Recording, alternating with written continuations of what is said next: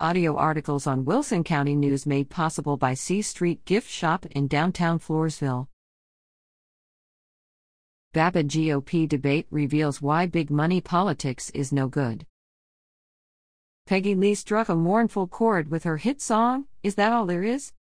It was about the vapidity of life, and I found myself subconsciously singing along last week as I pondered the GOP presidential debate. Of course, these made for TV spectacles are more akin to mud wrestling than actual policy debates. Still, I dared hope for some tiny element of civic seriousness.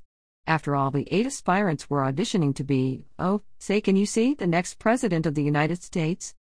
Florida Governor Ron DeSantis, for example, stands out as a textbook example of the vapidity of modern American politics, a rampaging ego with no core democratic principles, no authentic persona, no speaking from the heart, and no possibility of being elected except that special interest powers have pumped him up with a couple hundred million dollars to be their boy.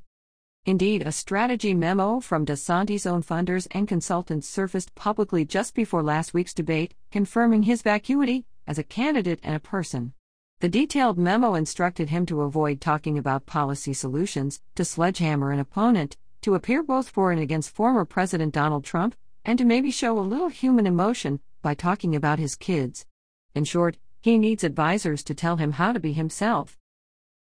DeSantis is hardly the first Who Am I candidate for the White House.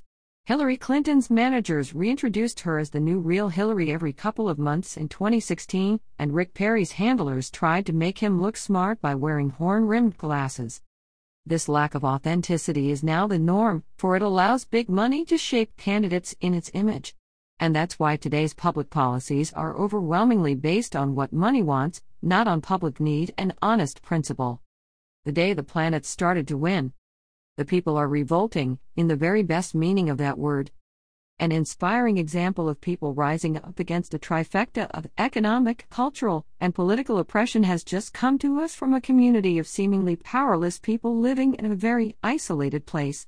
Long exploited, lied to, disrespected, and robbed, they revolted, daring to take on the biggest, richest, most politically connected industrial power on the globe, Big Oil. Astonishingly, after a decade of protesting, organizing, coalition building, suing, petitioning, and otherwise resolutely rebelling against injustice, these tenacious people just won an inspiring grassroots victory over big oil profiteering. One reason you probably haven't heard about it is that it didn't happen in any of the usual centers of media focus, but in the Amazonian rainforest of Ecuador.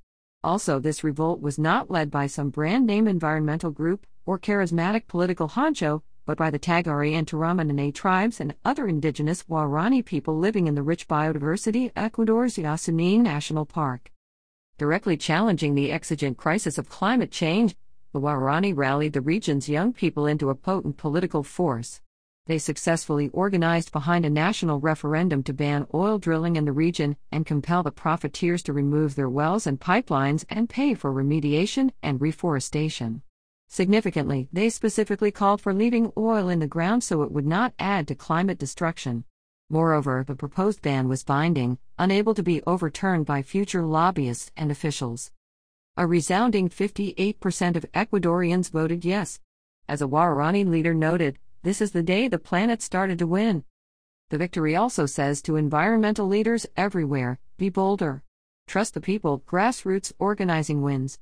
Go for it.